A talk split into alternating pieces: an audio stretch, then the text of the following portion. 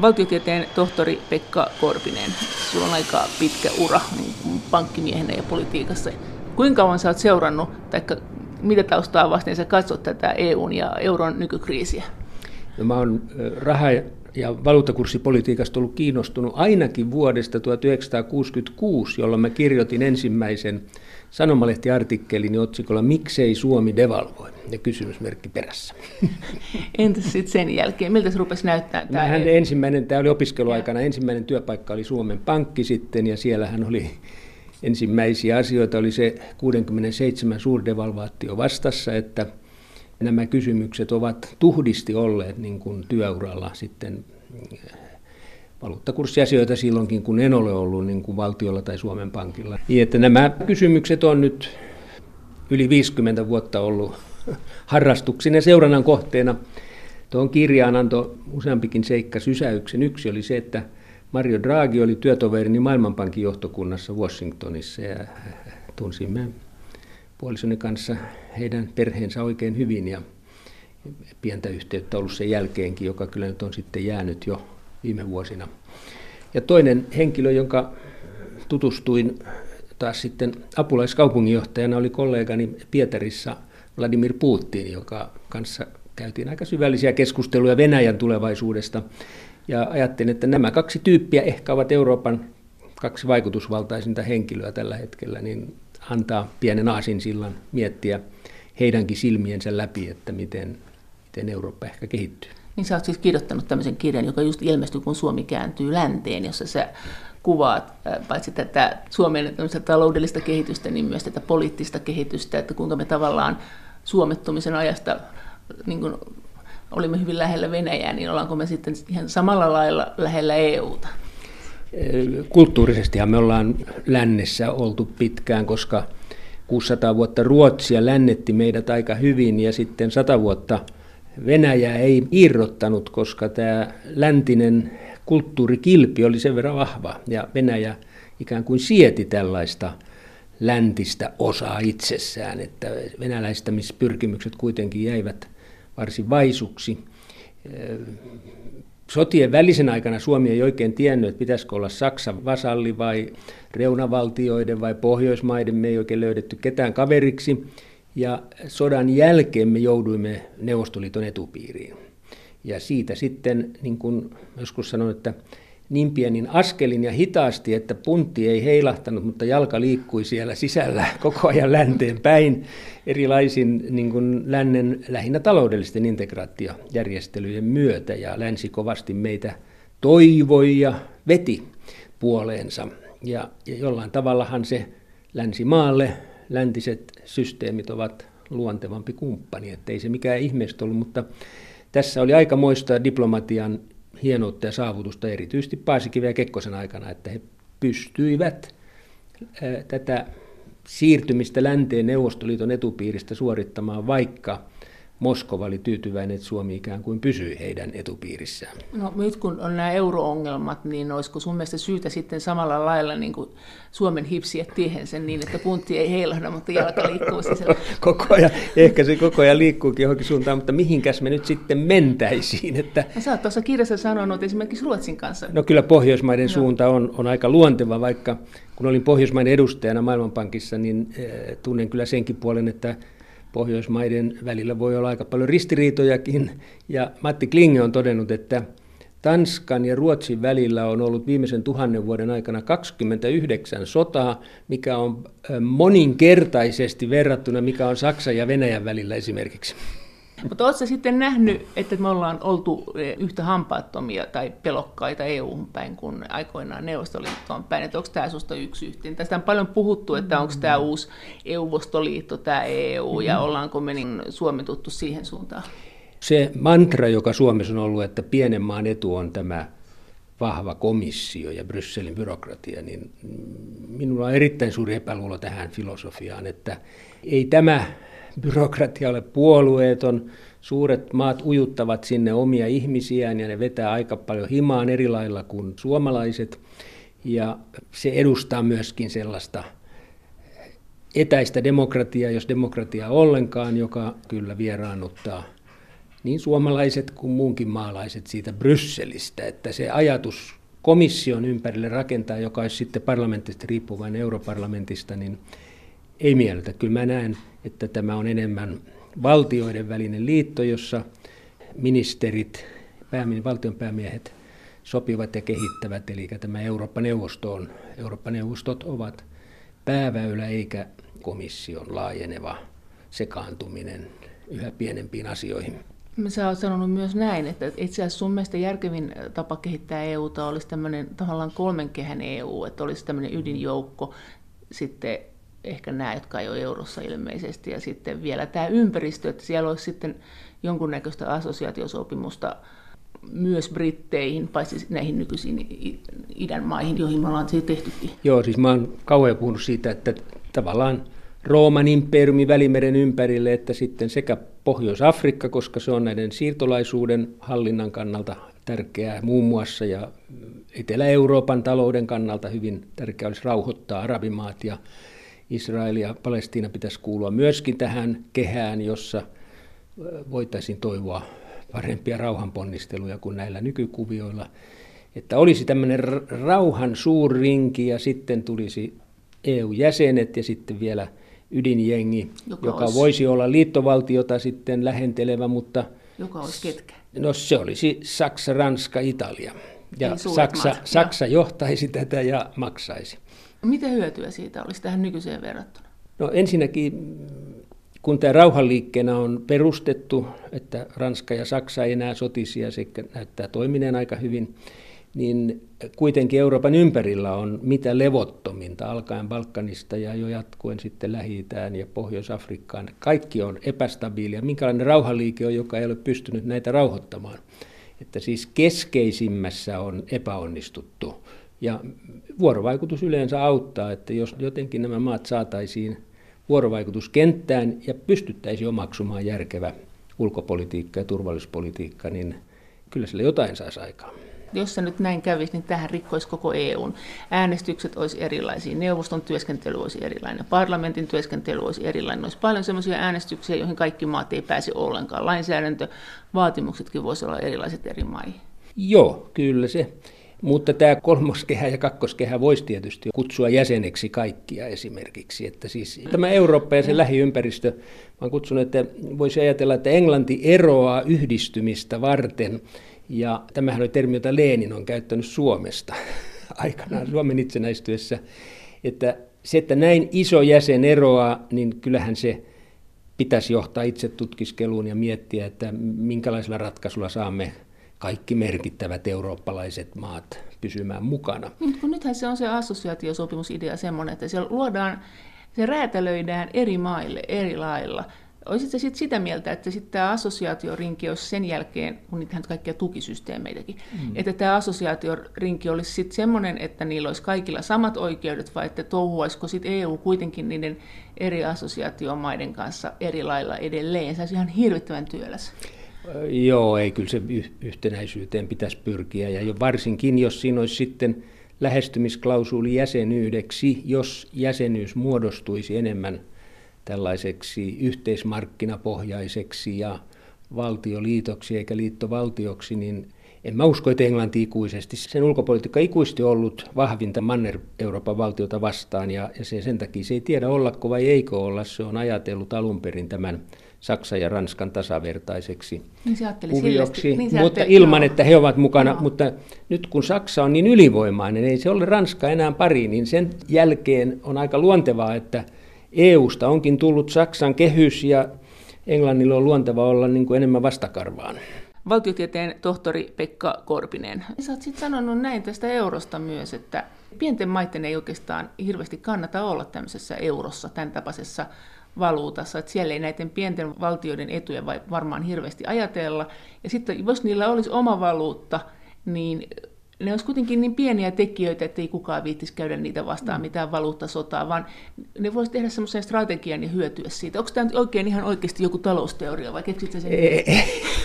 Aikanaan 88, kun tästä oli EFTAn järjestämä iso kongressi, niin puhuin tämmöistä, mikä on tuolla siteerattu Kyllä se on kansantaloustieteessä tunnettu tämä. Beggar tai neighbor on sen englanninkielinen nimi, eli siis varasta naapuriltasi etua, minkä voi valuuttakurssilla tehdä pieni, mutta suuri ei, että koska kaikki kyttää toisiaan suuret ja nyt Kiina, joka itse asiassa on vahvistanut valuuttaansa interventioilla viime aikoina, niin on saanut Trumpilta syytökset niskaansa, että he subventoivat valuuttakurssia ja valtaavat amerikkalaisilta vientimarkkinoita näin käsistä. Ne, nämä suuret kyllä tappelee keskenään ja niillä on omat keinonsa puolustautua, mutta valuuttakurssi on yksi niitä harvoja etuja, joita pienellä todella on. Eli siinä mielessä sä olisit ehkä karsimassa kaikki pikkuset siihen kakkoskehälle siellä EU-ssa ja ottaisit niiltä euron pois ja sitten nämä Ranska, Italia ja Saksa saisi keskenään touhuta sen kanssa vai onko tämä sinusta se ideaali, että jos Saksa siihen suostuisi? Joo, no nyt on tietysti se, että Italia on niin velkainen. Mm. Juuri viimeksi Republikasta luen sikäläisen keskuspankin pääjohtaja Viskon puhetta, jossa hän niin kuin katsoo, että kyllä sen todella niin pitäisi olla, että näitä yhteisvastuullisesti hoidettaisiin näitä Italiankin velkoja. No miten sä oot tästä mieltä? No en mielelläni menisi maksamaan niitä, koska italialaisia ei itseä huvita ollenkaan se maksaminen. maksaminen.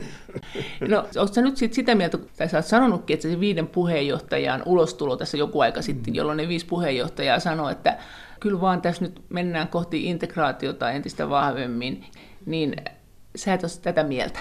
No ehdottomasti en, että kyllähän liittovaltio tässä vaiheessa täytyy vähintään vetää henkeä ja ajatus Brysselistä sellaisena masinana, joka aina tilaisuuden tullen tökkii tällaista liittovaltiokonseptia eteenpäin, oli sillä kannatusta tai ei, niin se johtaa koko järjestelmän tuhoutumiseen, ellei nämä nyt vähänkin tule järkiinsä siellä. No nyt kun katsoo tämmöisiä talousennusteita eri tämmöisten investointipankkien sivuilta, niin siellä jossakin sanotaan suoraan ja jossakin vähän epäröiden, että, että voihan se olla, että euro nyt kohta hajoaa, että kyllä se siltä näyttää. Se, se näyttää aika kummalliselta, että onko todella niin kuin talousihmisillä tämmöinen käsitys?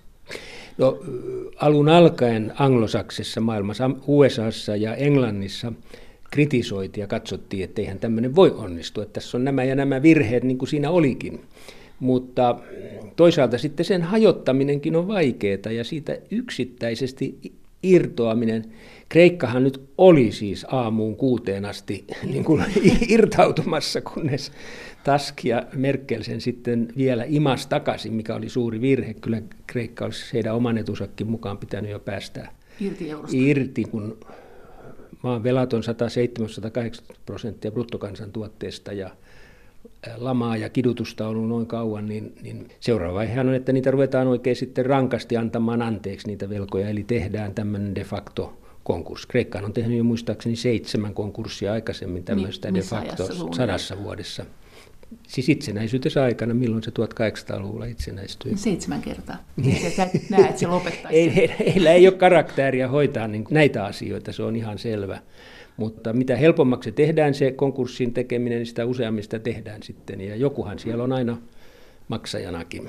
No entäs tämä EU? Sä oot sanonut tuossa kirjassa semmoisen lauseen, että EU valitsee niin kuin heikkoja johtajia mielellään, mm. siis tarkoituksensa nähden. Että, tai tarkoituksella ihan. Mm. Niin, mutta joo, siis siihen nähden, että mikä niiden tehtävä on. on. Että usein juuri sellaisia, että että Draghi on Italian pankkikriisin takana, sitten nyt se on yhtäkkiä EKPssä, Juncker, veroparatiisit. Sitten veroparatiisit on kuitenkin tosi iso ongelma, ongelma EU-ssa ja valtioiden taloudenpidon kannalta. Mm. Onko tämä, olihan täällä aikaisemmin niin kuin, tosi vahvoja johtajia. Milloin tämä muuttui se tämmöiseksi? niin kansallisia johtajia. Joo, mutta, jotka olisi... Niin, kyllä silloin kun tämä oli Rans, sehän on hyvin paljon Ranskan niin kuin rakentama tämä integraatio ja Saksa oli maksajaroolissa sodan jälkeen hyvin nujerrettu maa ja Ranska näki tässä oman mahdollisuutensa ja sieltä tuli aika merkittäviä johtajia, jotka ne näyttää merkittäviltä, koska Ranskan tahdon mukaan pystyttiin kehittämään.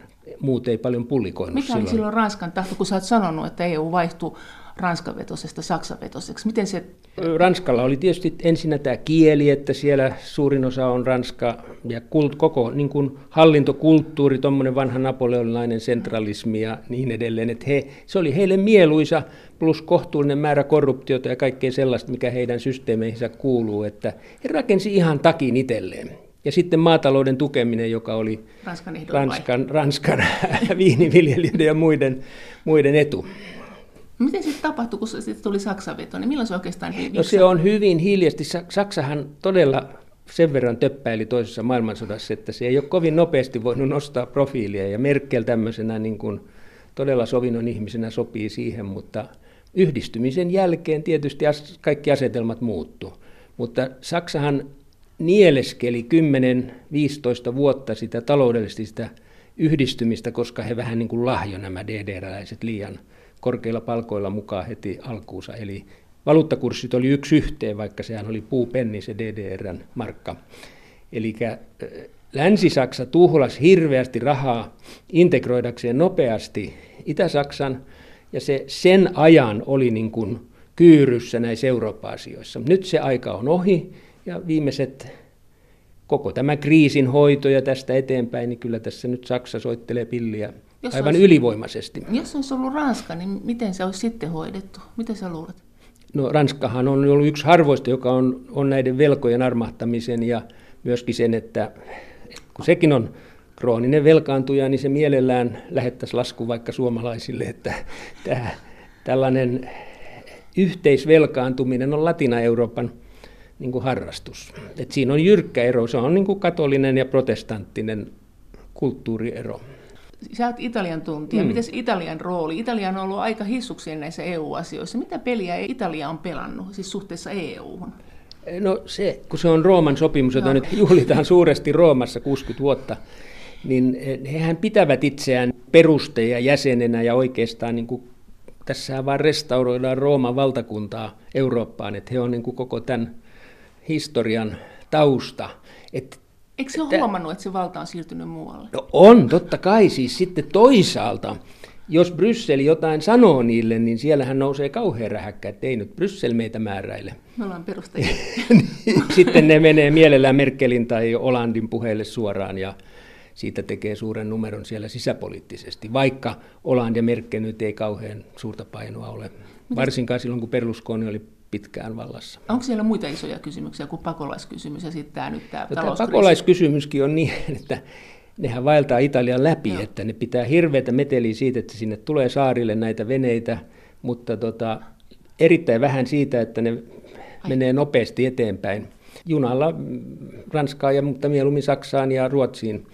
Mutta esimerkiksi kun tämä kiintiösopimus oli, me satutti olemaan silloin siellä, niin television pääuutis näytettiin, kun sisäministeri oli kättelemässä niitä 170, jotka lähetettiin lentokoneella Suomeen. Ja Suomihan oli niitä ainoita, joka on niin kuin tässä ottanut tosissaan tämän kiintiösopimuksen. Mutta siellä oli melkein punainen matto ja ministeri kättelemässä joka terve Iivaria, joka terve menoa oli oikein hyvä, kun lähdet eteenpäin. Eikö Italiassa sitten ole pysyvästi pakolaisia? No on, mutta ei niin hirveästi kuin mistä ne puhuu. Mitä ne Italian niin suuret kysymykset eu no, velka tietysti, että velka muiden maksettava on, on aina suosittu ai. Sehän on, 103, sehän, sehän on 133 prosenttia bruttokansantuotteesta niin velka, kun meillä on joku pikkasen 60 yli. Se on siis 2200 miljardia se, euroa se niiden velka, että kyllähän siinä... Siis 2200... miljardia ja kasvaa koko ajan miten puolueet sitten, mitkä erot niillä on? Nythän on kuitenkin, tässä voisi ruveta jo vähän jännittää niitä tulevia parlamenttivaaleja, jotka saattaa jopa kai aikaistuakin. No semmoinen trendi oli tässä, mutta nyt just tuntuu siltä, että se kuitenkin, mutta ne on 18 sääntömääräisesti, että joka, jo kohtaan sekin tulee. Mutta syksyksi täksi vuodeksi vähän odoteltiin, mutta tämä entinen ulkoministeri Gentiloni on pärjännyt aika hyvin siinä pääministerinä ja näyttäisi siltä, että kun Rentsillä, hänen edeltäjällään oli liian korkea profiili, niin tämä matala profiili miellyttää nyt Rentsin jälkeen niin, että se todennäköisesti saa jatkettua. Demokraattinen puolue, joka on suurin tällä hetkellä, niin sillähän on johtajavaali ja samalla pääministerikandidaattivaali seuraavia vaaleja varten, ja siinä Rentsi pyrkii uudestaan. Onko siellä EU-vastaista liikettä kuinka paljon? Se on vaikea sanoa, koska retoriikka on niin kovaa siellä. Ja Berlusconin puolue käyttää aika paljon eurovastaista retoriikkaa. Se on nyt, sehän oli joskus 40 prosenttia, nyt se on joku 2-13 prosenttia Gallupien mukaan. Sitten siellä on tämä pohjoinen liiga, Lega, jolla on yhteistyösopimus Putinin puolueen kanssa ja saa tukeakin Putinilta, joka on kaikkein siirtolaisvastaisin ja erittäin eurovastainen ja EU-vastainen kaiken kaikkiaan. Se, sehän haluaisi erottaa Pohjois-Italian omaksi valtiokseen. Se on niin separatisti myöskin. Ja sitten on tämä viiden tähden puolue, semmoinen komikko Grillo koonnut kadulla huutamalla, joka on yhtä suuri kallupeissa kuin tämä demokraattinen puolue, 30 prosentin kannatus. Ja ajaa mitä? Ja eh, he haluavat kansanäänestyksen eurosta, jos pääsevät valtaan. Ja ne on kyllä aika lähellä päästä. Siis 30 prosenttia? Niin, mutta siellä on sitten bonus. Jos pääsee 40 prosenttiin, niin saa 54 prosenttia paikoista. Voisiko näin käydä? No, Olisiko se mutta mikä... nyt se on, se on kyllä tämä populismi. Mä luulen, että Trump on pikkuhiljaa vähän rauhoittanut joitakin ihmisiä sillä tavalla, niin kuin nyt nähtiin Hollannissa, että ehkä se, nimittäin niillä oli semmoinen onnettomuus, että ne voittivat Rooman pormestarivaalin ja tämä Ratsi tuli aivan tyhjästä. Ja hän lähti pimeässä hapuilemaan omaa kaupunginhallitustaan, niin kuinka ollakaan hän löysi ensimmäiseksi rosvot sieltä pimeydestä ja siinä hän on ollut korruptioskandaalia ja vaikka mitä, vaikka he alun perin koko puolue lähti rosvot linnaan ja me ollaan kunnollisia ja kaikki muut on huonoja ihmisiä. Minä niin se on niin heikko se Rooman hallinto, että siinä on herännyt tietysti epäilys, että olisiko se valtakunnan tasollakin samanlaista. Miten se sitten, se heidän irti eurosta idea, mitä sä sanoisit, että mitä Italian taloudelle kävisi, jos he irtoituisi eurosta? Eikö niillä ole kuitenkin sinne velat niille kotipankeille? No on aika paljon kyllä, siinä on tämä, mutta tietysti euroaikana se ei paljon helpota, mutta niin kuin tuossa on siteerattu erästä amerikkalaista professoria, että Italian liiran aikana, kun inflaatio, siellähän poistettiin kolme nollaa välillä, tai, tai ei poistettu niitä, mutta Suomessa kun oli kaksi nollaa, niin Italiassa pitänyt, pitänyt ottaa kolme nollaa pois. Ne oli, ylitti Suomenkin näissä inflaatioharrastuksissaan. Mutta inflaatio on myös hyvä verotulojen tuoja, ja valtiontalous oli Italiassa paremmassa kunnossa inflaatio. Siellä kutsutaan inflaatioveroksi. Tarkoitatko, että se oli tämä just, että ei, ei maksettu veroja, mutta painettiin rahaa? No osittain joo, siitäkin rikastuu siitä rahan painamisesta, mutta myös niin, että kun kaikki hinnat nousee, palkat ja hinnat, niin liikevaihtovero tuottaa enemmän ja palkkavero tuottaa enemmän. Jos siinä on progressiota, niin se salakuljettaa itsensä jyrkempään kulmaan sen progression, niin kuin Suomessa tapahtui 70-luvulla. Että, että meillä oli kanssa valtion taskut pullollaan rahaa. inflaation takia, kun päästiin 20 prosenttia yhtenäkin vuonna inflaatiossa. Mutta mut mitäs jos he eroaisi nyt eurosta, niin mitä sitten? No Italia on niin suuri, että ei se Draghi päästä niitä. Siis se aiheuttaa sellaisen keikutuksen, että juuri kysymys esimerkiksi näistä veloista, että onko ne sitten liiramääräisiä, onko ne euromääräisiä. Valtiotieteen tohtori Pekka Korpinen. Sä näet tämän talouskriisin historian EU:ssa vähän eri lailla kuin mitä yleensä ollaan mieltä. Miten mm-hmm. se sun mielestä lyhyesti menee? Mitkä oli ne kohtalokkaat virheet, mitkä tämän aiheutti?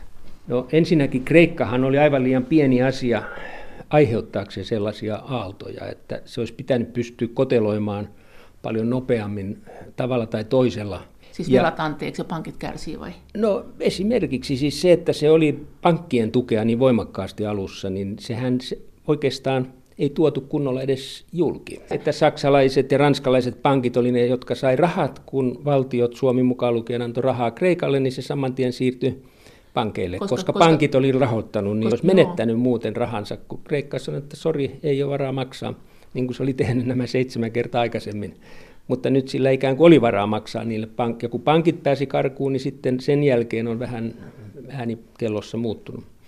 Miten sitten ollaan mieltä? No, kyllähän Saksa oli ihan aidosti viimeisessä kahakassa sitä mieltä, että Kreikka olisi pitänyt erota. Eurosta, niin. Mm. Kunnes ja Suomi tuki tu- sitä. Kunnes Tusk käänsi. Kelkan, niin. Joo. Niin siinä oli kai Merkelin ja Soiblen ero, että Soible oli kovemmallinen näissä. Mikä sitten seuraava virhe oli? No. Sitten se tuut varmaan Troikan toimintaan. Siis koko asetelma sanotaan nyt, että kun uusliberalismi oli levinnyt niinkin voimakkaasti kuin oli, että nämä budjettialijäämät on sidottu kolme prosenttia budjettialijäämä on ainoa oikeastaan näistä epätasapainokriteereistä, jota ne tosiaan ovat vahtineet. Ja sen verran menestyksellä nyt tuota Olli Rehnkin siellä näitä kiristeli, että, että todella finanssipolitiikka on onnistuttu passivoimaan. Se finanssipolitiikka tarkoittaa Tarkoittaa käytännössä että maan talous. Budjettia, joo, siis joo. valtion budjettia, joo, tuloja ja menoja.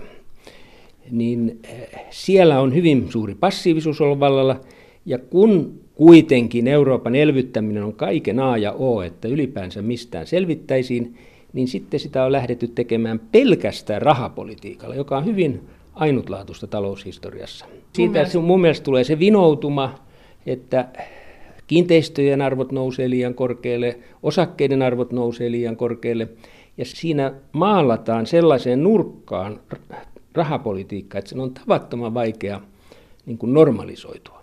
Ero USAhan on huikea. Siellä on saatu 10 prosenttia suurempi kasvu ja siellä on ollut sekä finanssipolitiikka että rahapolitiikka. Eli valtio on elvyttänyt. Valtio on myöskin Obaman aikana elvyttänyt varsin voimakkaasti.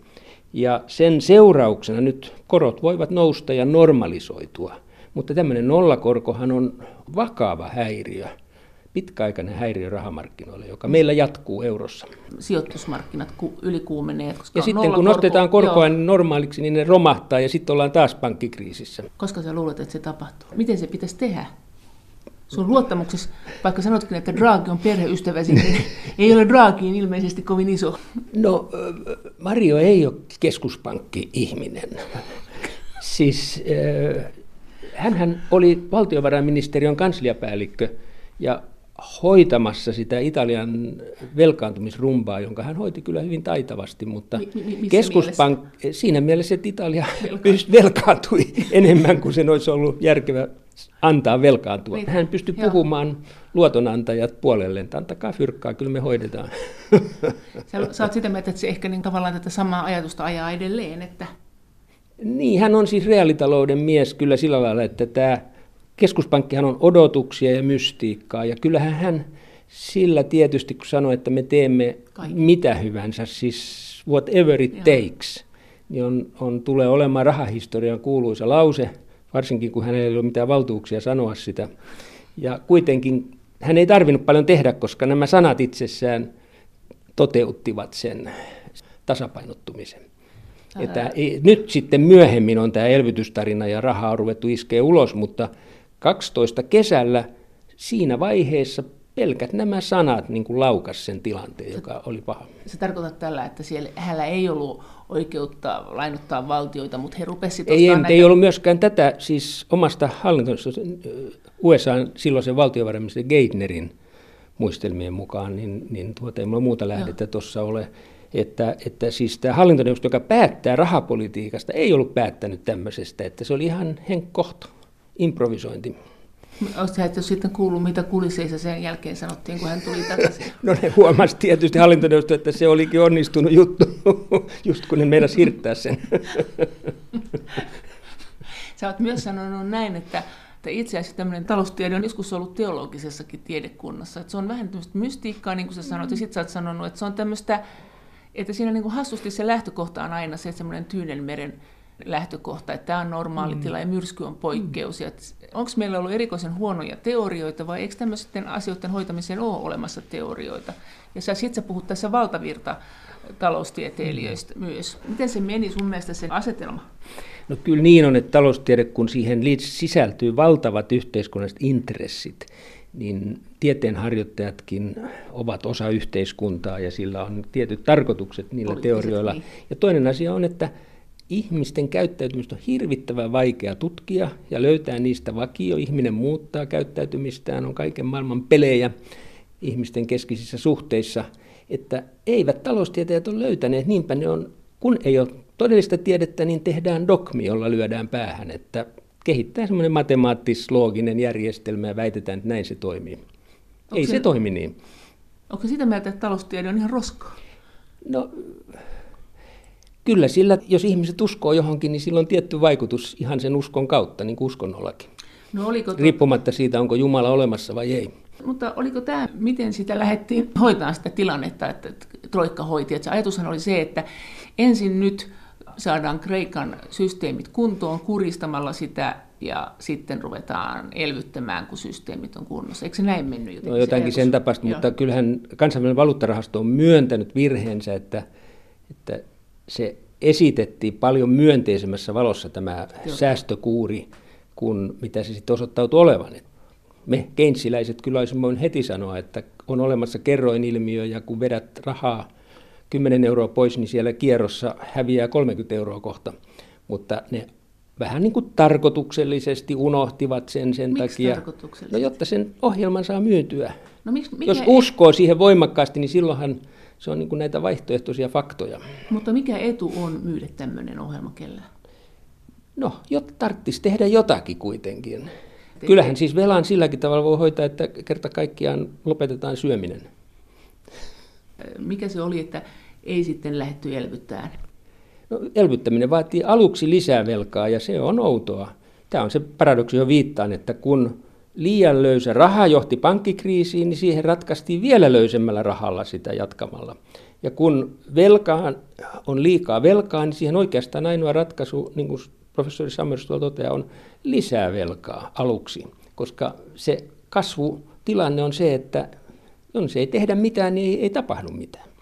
Jos olet liian velkaantunut, miksi pitää ottaa lisää velkaa? No se on tietenkin, että siinä kantaa niin kuin julkinen sektori. Nythän on kysymys, että tavallaan näitä velkoja on siirrelty yksityisen ja julkisen kesken, että otetaan nyt vaikka Irlannin pankkikriisi, niin pankit oli hirveän velkaisia ja konkurssin partaalla ja sitten ne siirrettiin valtiolle ja veronmaksajille, niin sitten ne pankit rupesivat taas pärjäämään.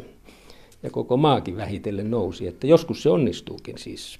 Mutta Irlannin velkatilanne oli hyvin edullinen valtiolla silloin, kun tähän ryhdyttiin.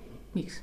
No sillä ei ollut paljon velkaa. Niin, siis sitä sillä, joo. Valtiotieteen tohtori Pekka Korpinen.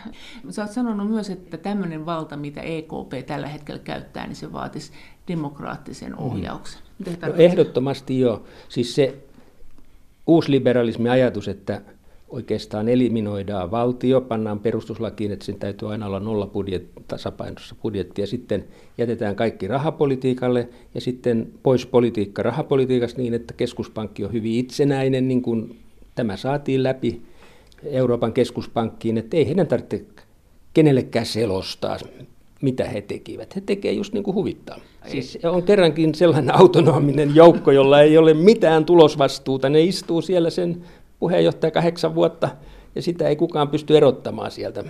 Miten ne voi hurjimmillaan saada aikaan? Kuinka paljon tuommoinen EKP voi tehdä poliittisesti merkittäviä päätöksiä? No, mä kritisoin sitä, että ne vaikuttaa tulonjakoon hyvin voimakkaasti. Että ne, no, antamalla esimerkiksi sub, antamalla rahaa, jos joku hakee sieltä rahaa pankeille. Eli siis tämä koko Joo. rahaliike pankkien kanssa, niin ne voivat subventoida pankkeja huikeasti. No toinen asia nyt, kun on ruvennut ostamaan näitä valtion lainoja, niin sehän kytkeytyy valtion budjetteihin ja kyllähän nyt kansallisesti eduskunta on aika kiinnostunut budjetin päättämisestä ja hiukan hallituskin.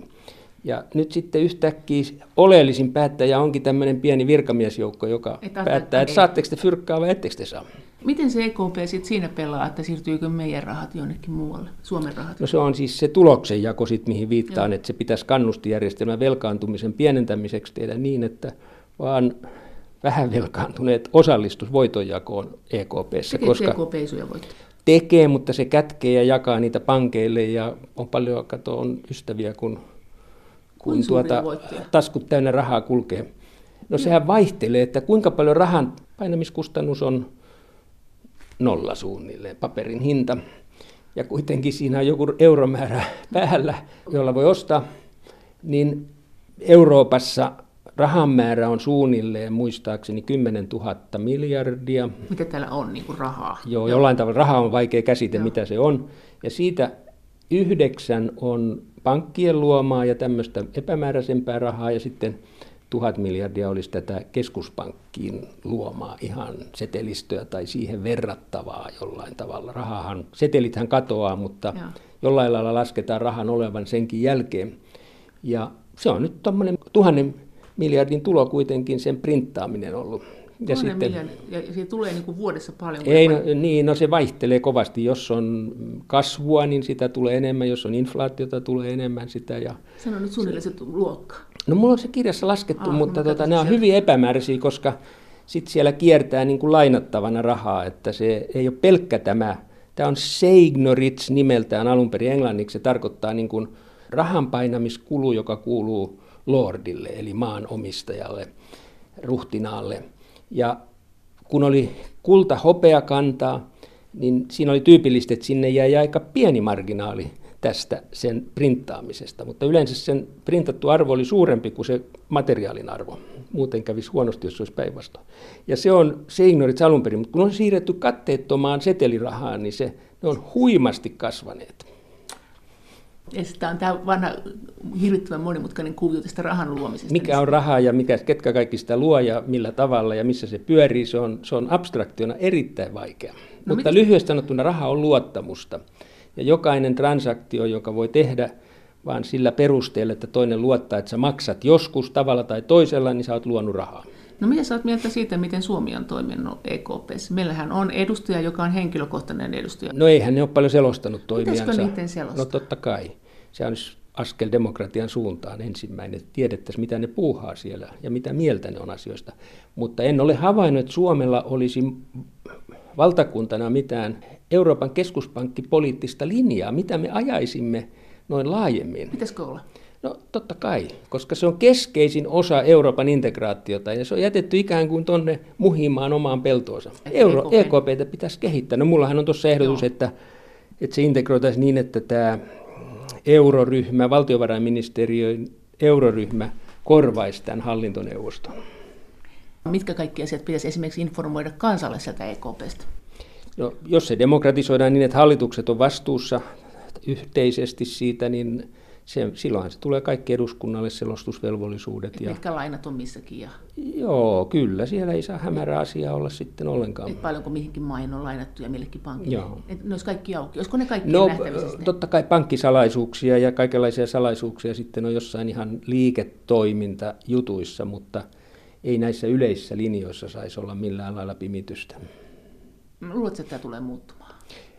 No jopa Financial Times jo alkaa ihmetellä tätä täysin riippumatonta keskuspankkifilosofiaa, joka Manner-Euroopassa on. Kyllä esimerkiksi Yhdysvaltain keskuspankki on läheisemmässä yhteistyössä liittovaltion hallituksen kanssa kuin täällä kun kuitenkin yleensä sanotaan, että ei, ei, ei sinne voi päästää poliitikkoja, poliitikot ovat vastuuttomia, ne vain koko ajan keksii lisää menoja, että kyllä se on tämmöisille viisaille rahamiehille EKPC etettävä tämä juttu. Mihin suuntaan tämmöiset viisaat rahamiehet on noin niin kuin poliittisesti sun mielestä asiaa vienyt?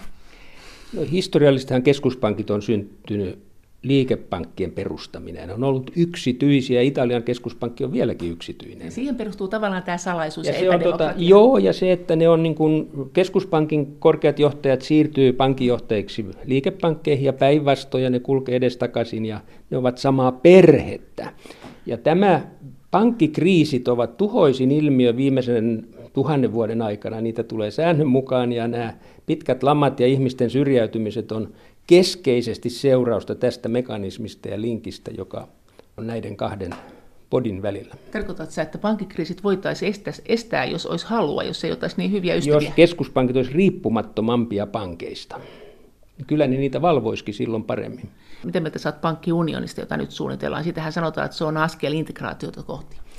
No se on taas sitä syventämistä, mutta kun nyt euron perustaessa maat oli niin, otetaan vaikka Kreikka ja Italia täysin eri paikassa, että niiden ei olisi pitänyt missään tapauksessa tulla, niin onhan pankkienkin kunto, otetaan nyt nämä italialaiset pankit taas, joilla on joku 400 miljardia hoitamattomia luottoja päällä, niin en mä nyt mielellään lähtisi takaamaan niitä.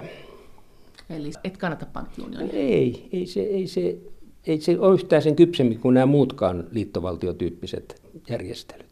No miten tämä pankkien stressitestit? Miksi ne meni niin pieleen kuin ne no, se on tätä juuri, että kun keskuspankki on niin ystävä. perhe ja ystävä, perhe tuttu, niin eihän niitä kovakouraisesti analysoida. Että jos kaveri on pulassa, niin peitellään vähän ja autetaan. No mitä se tekisit pankkiunionin tilalle? No kansallinen valvonta. Ja kyllä se voisi olla, sitten jos tullaan globaaliin finanssiin, jossa nämä veronkierrot ja muut on, tuota, se on erittäin vaikea juttu. Mutta esimerkiksi Yhdysvalloissa silloin aikanaan, kun oli trustien vastainen liike, niin silloinhan ne pakotti liikepankit toimimaan yhden osavaltion alueelle. Että siis se on aika uusi ilmiö Yhdysvalloissa, että on tämmöisiä liittovaltion laajoja pankkeja.